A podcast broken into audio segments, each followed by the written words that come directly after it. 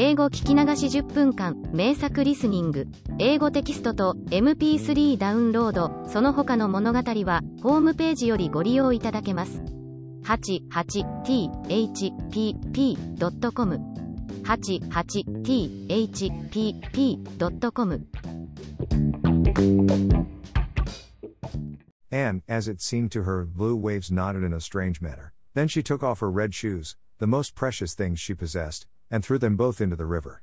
But they fell close to the bank, and the little waves bore them immediately to land. It was as if the stream would not take what was dearest to her, for in reality it had not got little Kay. But Gerda thought that she had not thrown the shoes out far enough, so she clambered into a boat which lay among the rushes, went to the farthest end, and threw out the shoes. But the boat was not fastened, and the motion which she occasioned, made it drift from the shore. She observed this, and hastened to get back, but before she could do so, the boat was more than a yard from the land, and was gliding quickly onward. Little Gerda was very frightened, and began to cry, but no one heard her except the sparrows, and they could not carry her to land, but they flew along the bank, and sang as if to comfort her Here we are. Here we are. The boat drifted with the stream, little Gerda sat quite still without shoes, for they were swimming behind the boat, but she could not reach them, because the boat went much faster than they did. The banks on both sides were beautiful, lovely flowers, venerable trees, and slopes with sheep and cows, but not a human being was to be seen. Perhaps the river will carry me to Little Kay, said she, and then she grew less sad. She rose, and looked for many hours at the beautiful green banks. Presently she sailed by a large cherry orchard, where was a little cottage with curious red and blue windows. It was thatched, and before it two wooden soldiers stood sentry, and presented arms when anyone went past. Gerda called to them, for she thought they were alive, but they, of course, did not answer. She came close to them, for the stream drifted the boat quite near the land. Gerda called still louder, and an old woman then came out of the cottage, leaning upon a crooked stick. She had a large broad brimmed hat on, painted with the most splendid flowers. Poor little child, said the old woman. How did you get upon the large rapid river, to be driven about so in the wide world? And then the old woman went into the water, caught hold of the boat with her crooked stick, drew it to the bank, and lifted little Gerda out. And Gerda was so glad to be on dry land again, but she was rather afraid of the strange old woman. But come and tell me who you are, and how you came here, said she. And Gerda told her all, and the old woman shook her head and said, Ahem. Ahem.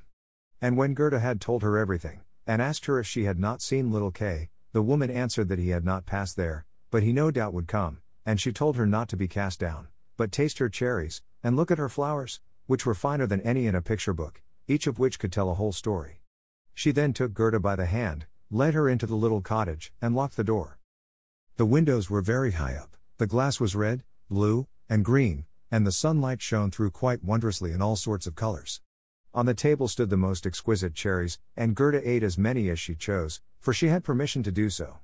While she was eating, the old woman combed her hair with a golden comb, and her hair curled and shone with a lovely golden color around that sweet little face, which was so round and so like a rose.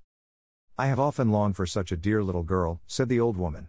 Now you shall see how well we agree together. And while she combed little Gerda's hair, the child forgot her foster brother Kay more and more, for the old woman understood magic, but she was no evil being, she only practiced witchcraft a little for her own private amusement, and now she wanted very much to keep little Gerda. She therefore went out in the garden, stretched out her crooked stick towards the rose bushes, which, beautifully as they were blowing, all sank into the earth and no one could tell where they had stood. The old woman feared that if Gerda should see the roses, she would then think of her own, would remember little Kay and run away from her. She now led Gerda into the flower garden. Oh, what odor and what loveliness was there! Every flower that one could think of, and of every season, stood there in fullest bloom, no picture book could be gayer or more beautiful.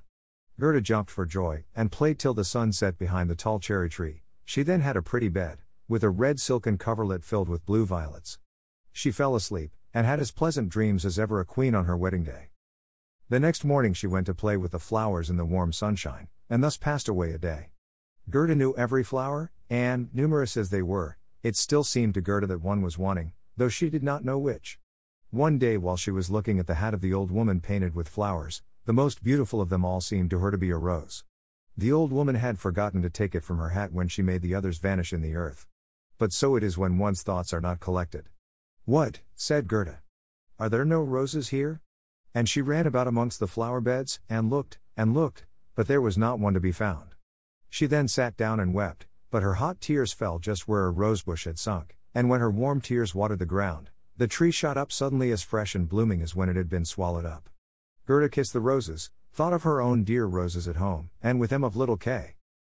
Oh, how long I have stayed, said the little girl. I intended to look for Kay. Don't you know where he is? She asked of the roses.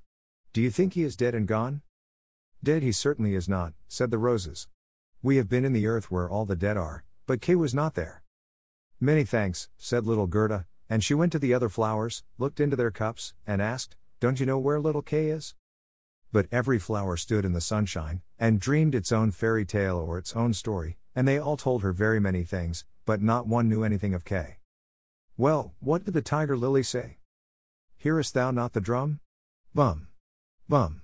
Those are the only two tones. Always bum. Bum. Hark to the plaintive song of the old woman, to the call of the priests.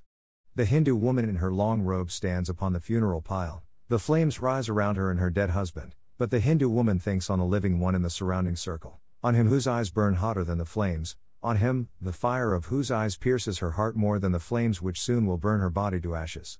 Can the heart's flame die in the flame of the funeral pile? I don't understand that at all, said little Gerda. That is my story, said the lily. What did the convolvulus say? Projecting over a narrow mountain path there hangs an old feudal castle. Thick evergreens grow on the dilapidated walls, and around the altar, where a lovely maiden is standing, she bends over the railing and looks out upon the rose.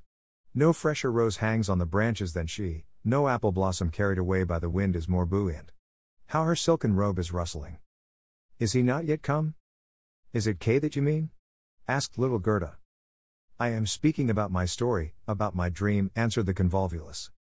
What did the snowdrops say? Between the trees a long board is hanging, it is a swing.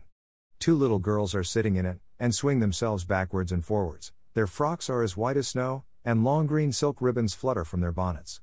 Their brother, who is older than they are, stands up in the swing. He twines his arms round the cords to hold himself fast, for in one hand he has a little cup, and in the other a clay pipe. He is blowing soap bubbles. The swing moves, and the bubbles float in charming changing colors, the last is still hanging to the end of the pipe, and rocks in the breeze. The swing moves. The little black dog, as light as a soap bubble, jumps up on his hind legs to try to get into the swing. It moves, the dog falls down, barks, and is angry. They tease him, the bubble bursts. A swing, a bursting bubble, such as my song. What you relate may be very pretty but you tell it in so melancholy a manner, and do not mention Kay. What do the hyacinths say? There were once upon a time three sisters, quite transparent, and very beautiful. The robe of the one was red, that of the second blue, and that of the third white. They danced hand in hand beside the calm lake in the clear moonshine. They were not elfin maidens, but mortal children. A sweet fragrance was smelt, and the maidens vanished in the wood. The fragrance grew stronger, three coffins, and in them three lovely maidens, glided out of the forest and across the lake, the shining glowworms flew around like little floating lights. Do the dancing maidens sleep, or are they dead? The odor of the flowers says they are corpses, the evening bell tolls for the dead. You make me quite sad, said little Gerda. I cannot help thinking of the dead maidens. Oh. Is little Kay really dead? The roses have been in the earth, and they say no. Ding, dong. Sounded the hyacinth bells. We do not toll for little Kay, we do not know him. That is our way of singing, the only one we have. And Gerda went to the ranunculuses, that looked forth from among the shining green leaves. You are a little bright sun, said Gerda. Tell me if you know where I can find my playfellow. And the ranunculus shone brightly, and looked again at Gerda. What song could the ranunculus sing? It was one that said nothing about Kay either. In a small court, the bright sun was shining in the first days of spring. The beams glided down the white walls of a neighbor's house, and close by the fresh yellow flowers were growing, shining like gold in the warm sunrays. An old grandmother was sitting in the air, her granddaughter, the poor and lovely servant just come for a short visit. She knows her grandmother. There was gold, pure virgin gold in that blessed kiss. There, that is my little story, said the ranunculus. My poor old grandmother, sighed Gerda. Yes, she is longing for me, no doubt, she is sorrowing for me, as she did for little Kay. But I will soon come home, and then I will bring Kay with me. It is of no use asking the flowers, they only know their own old rhymes, and can tell me nothing. And she tucked up her frock, to enable her to run quicker, But the narcissus gave her a knock on the leg, just as she was going to jump over it. So she stood still, looked at the long yellow flower, and asked, You perhaps know something? And she bent down to the narcissus. And what did it say? I can see myself, I can see myself. Oh, how odorous I am. Up in the little garret there stands, half dressed, a little dancer.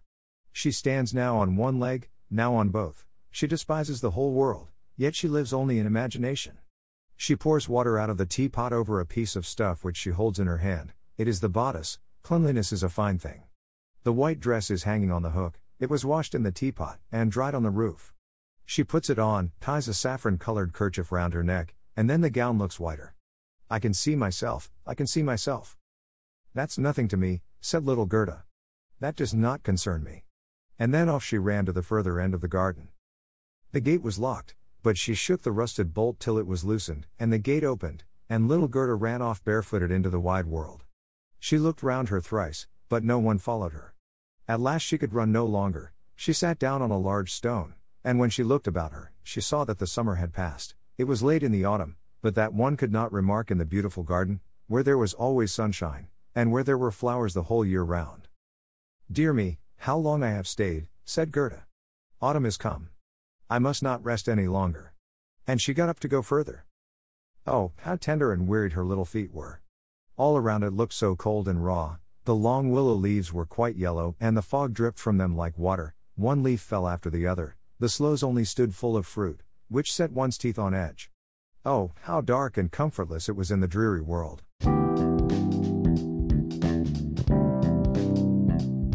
英語聞き流し10分間名作リスニング英語テキストと MP3 ダウンロードその他の物語はホームページよりご利用いただけます 88thpp.com 88thpp.com